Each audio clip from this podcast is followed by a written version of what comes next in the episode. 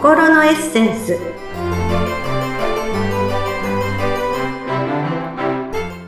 皆様こんにちは。自己開花アドバイザーの中井真理子です。今日もご一緒してくださるのはこの方です。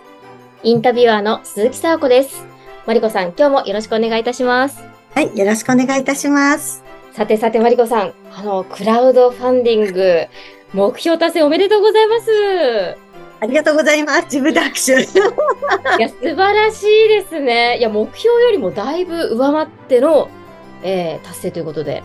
そうですね。まあ、これ聞いてくださる方はね、もう10月の初めなので、まあ、クラウドファンディングね、8月の終わりに終わったんですけど、まあ、実際、あの、収録してるのはその前に収録してるので、はい、今ね、まだ終わって、あの、1ヶ月弱ぐらいなんですけれども、そうですね。あの、おかげさまで、あの、皆さんご支援くださったり、あの、応援してくださったおかげさまですね。はい。でもね、やっぱり目標達成っていうのは、まあ、予祝っていうことも前おっしゃってましたけれども、えー、そういうパワーもやっぱりあるんでしょうか？そうですね。やっぱりあの、まあ、繰り返しね、繰り返し繰り返し言ってますけど、まあ、見える化することっていうことで、まあ、あの、未来ノートに書いたりとかね、やっぱり具体的にどういうふうにしたいかっていうのをこうイメージするっていう、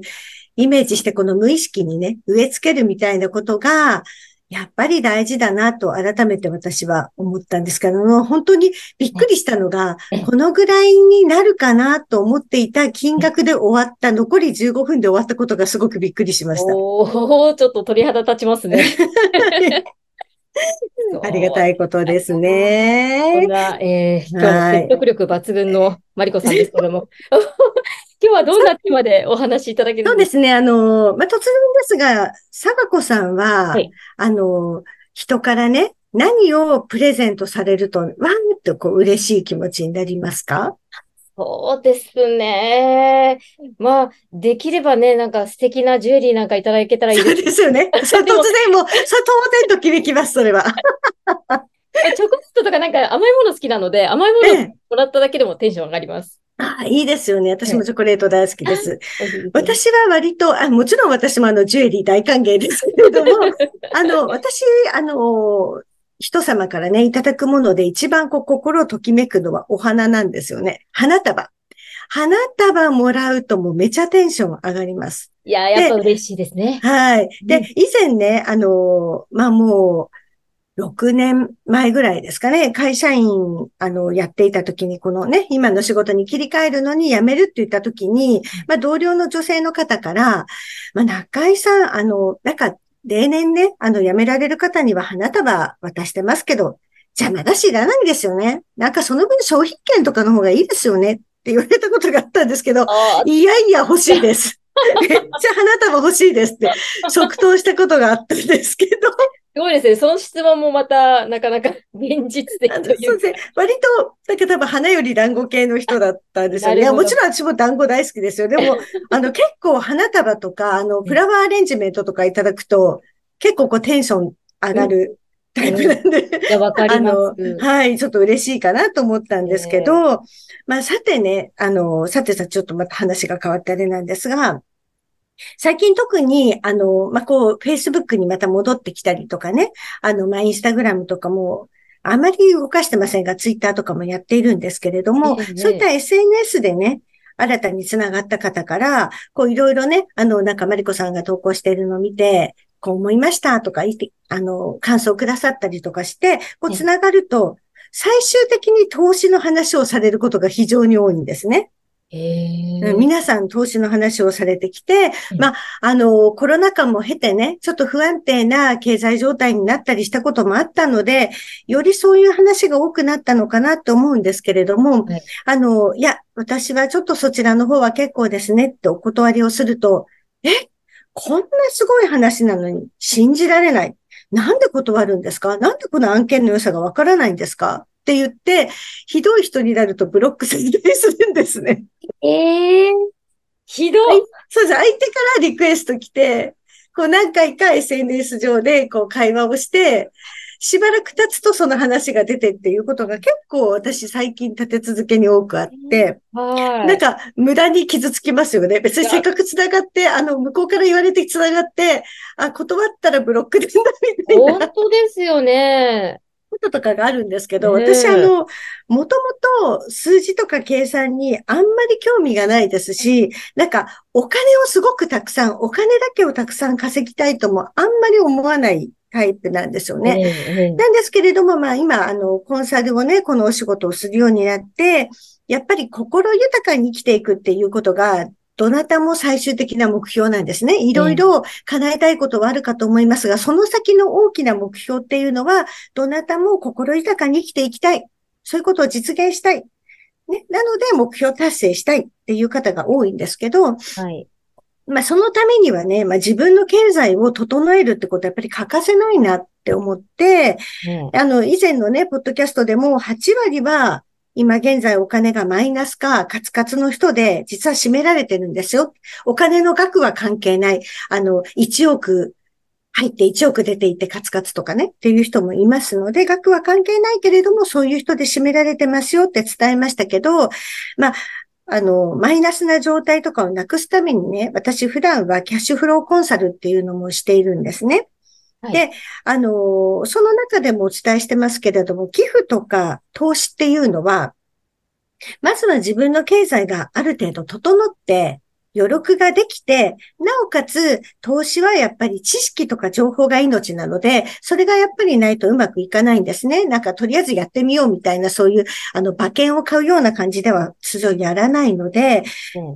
ん、なので、一攫千金を狙ってするものではないですよっていう話をいつもしているんですね。えー、なので、やっぱり投資とかはその人のタイミングがあるので、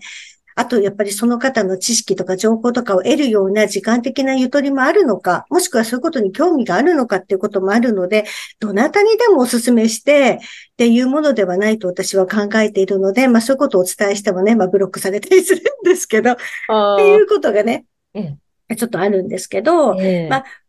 これにね、まあ関連して、まあ私が普段、まあお仕事のベースでね、なって、あの伝えているウェルスダイナミクスっていうものの中にも、はい、実は蝶々取りと庭作りっていうお話が出てくるんですね。ええー、蝶々取りと庭作り。はい。蝶々ってあのバタフライの蝶々ですね。えー、えー、うん。で、例えばお金を得たいとか、自分への承認を得たいとか、そういうものを蝶々に例えて、人っていうのはこの蝶々を取るためにね、日々虫取り網を振り回して、くたくたになっても少ししか成果を得られなかったり、で、と、捕まえても取ることに夢中になってね、蓋のカゴを閉めることを忘れていて気づいたら、たくさん蝶々を取ったと思ったのに、あれ？なんか半分ぐらい減ってるけど、みたいなものがあるんですよ。ええー、でね、そんなに蝶々が欲しいって思うんだったら、蝶々の方を追っかけるんじゃなくて、蝶々の方から自分のところに訪れたくなるような素敵なお庭を作りましょうっていうことを話してるんですね。なるほど、うん。例えば、いい匂いのするお花がたくさん咲いていて、鼻を休めるような木陰があって、冷たいお水が飲めるような噴水があったらどうですか？ああ、もうそれはね、蝶々の方から寄ってきますよね。寄ってきたくなりますよね。で、しかも、しばらくそこにね、滞在したいと思うと思いませんか？うん。おっしゃる通り。うんで、つまりね、あの、周りへ自分の魅力が伝わるように自分を整えましょうっていうことなんですよね。うん。なんかあれですね、この蝶々取りと庭作りって北風と太陽に似たような、ああ、そうです、そうです。そういう感じですね。そうですね。うん。ですけど、なんかやっぱりどうしても自分の方から何とかして獲得したいみたいな感じにね、うんうんうん、なってしまったりするんですけど、ええで、そのためにはね、やっぱり自分とはどういう人なのかっていうことを自分が正しくね、自分の取説を知ることっていうのはとても必要ですし、えー、まあ、どんなことは自分ができて、どんなことがやりたくて、まあ、どんなことをしているのかっていう、自分の魅力のお花でいっぱいのお庭を作ることに専念しましょうってことなんですよね。うん。で、特特にね、やっぱりビジネスをしてる人とかは特にそうですけど、えー、この人って何やってる人なんでしょうなんだろうって思う人に、オファーは来ないわけですよ。うん、そうですね。はっきり来ないですもんね。そうです。例えばお店屋さんをやっていて、とっても素敵な店構え。あ、何が、何のお店なんだろうって思うような店構えだけど、看板一つ出ていない。何の目やってる店かも全く外からは伺い知れない。っていうお店にね、お客さん入ると思いますか？っていうことなんですよね。お客さんね、不安ですよね、えー、そうですよね。ですがね、この間私なんか Google のコマーシャルでうわーと思ったのは、あの、あえて名前も何も出してない本屋さんで、青い扉で、このお店何なんだろうって言って、Google で写真を撮ると、Google Chrome が本屋さんだよって教えてくれるっていう、そういう、あの、逆のね、え、何なんだろう気になるってこともあるなとは思ったんですけど、まあそれは、それはまあちょっと新たなね、まあ戦略ですけど、通常はやっぱりわからないお店には入らないわけですからね、うん。そうやって自分のやっぱり、こんな私は豊かなガーデンを持ってますよっていうのを、周りにね、漏れ伝えられるような、あえて自分から押し付けなくても、もう漏れてしまって、ああ、あの人ってこんな豊かなお庭を持ってる方なのねってわかるようなね、えー、あの、お庭作り、まあ、自分磨き、自分の内面を整えるってことが大事なのかなっていうことなんですよね。うん。うん、なるほど。その方がこう自然にこう魅力が伝わって、自然にいいお客さんがこう来そうな感じはしますね。そうですね。で、別にビジネス私はしてないわっていう方も、あの、まあ、人付き合い、必ず生きている上では人付き合いが必要ですし、まあ、会社員であっても、あの、お仕事をしてない主婦の方とか学生の方でも、やっぱり自分を整えることによって、この人ってどういう人なのかな？あ、じゃあこの人とあの、ちょっと繋がってみたいなとかっていうように、あの、こうね、見てもらえるようになるのかなと。そういう意味では私、その投資の話とかをむやみやたらに来てるってことは、ちょっとまだまだ私のそのガーデン作りの中で別にそこ求めてないですよっていうことが足りなかったのかなってちょっと思ったんですよね。なるほど。うん、なぜそんな立て続けにいろんな人からお誘いを受けるんだろうっていうのを思ったんですけど。えーうん、その気づきのためだったという。そうですね。で、やっぱりね、自分を整えるためには、まずは、その、どなたもやっぱりこういうふうになりたいなっていう大きなビジョンってね、持ってると思うんですけど、でも、そのビジョンに一足飛びにはいけないので、やっぱり大事なことは、はい、今目の前にあることを一生懸命やる。たとえそれがあまりやりたくないと思うことかもしれないけれども、やらなければならないこと、別に自分で選択をしてやらなくてもいいことだったらいいですけど、やらなければならないことであるのならば、それをまずは一生懸命やる。で、休むときは休んで、もうエネルギーを満タンでいるっていうことが、いつもやっぱりゆとりができて穏やかでいられるっていう比較になるので、それもすなわちやっぱりお庭作り、豊かなお庭作りをするには欠かせないのかなと。え思ってます。なるほど。で、これをね、やっぱり続けていくことによって、あの、沢子さんの私のやっぱり魅力にね、気づいて、まあ、飛んでくるお仕事とかね、えー、いいご縁とか、そういうあの、蝶々がね、必ず飛んでくるんですよね。うん。まあ、私は今回、その、いろいろ話をいただいた方は、がだとは思ってませんけど、そういう、ちょっちょかなと思ったらそうじゃなかったっていう場合もありますけど、まあ、そういう時は、あ、そっか、そこが私はまだ足りてないのかなっていう気づきにもなるので、えー、うん、やっぱり人生いろいろね、あの、マイナスなことはないなと 思います。ああ、なるほど。すべて、そうやって学びに変えていくこともできますしね。そうですね。だからそれも大事かなと思っていましたね。今回は。そういうことが本当に、あの、ここ何ヶ月かで多かったので、うん、実体験をもとにの、えー、テーマでお話しいただきましたね。ねはい、今回は自分の庭を整えるということで、お話頂戴しました。マリコさん、今回もありがとうございました。はい。あ、それで、はい、あの、はい、今回から私がそのクラウドファンディングをね、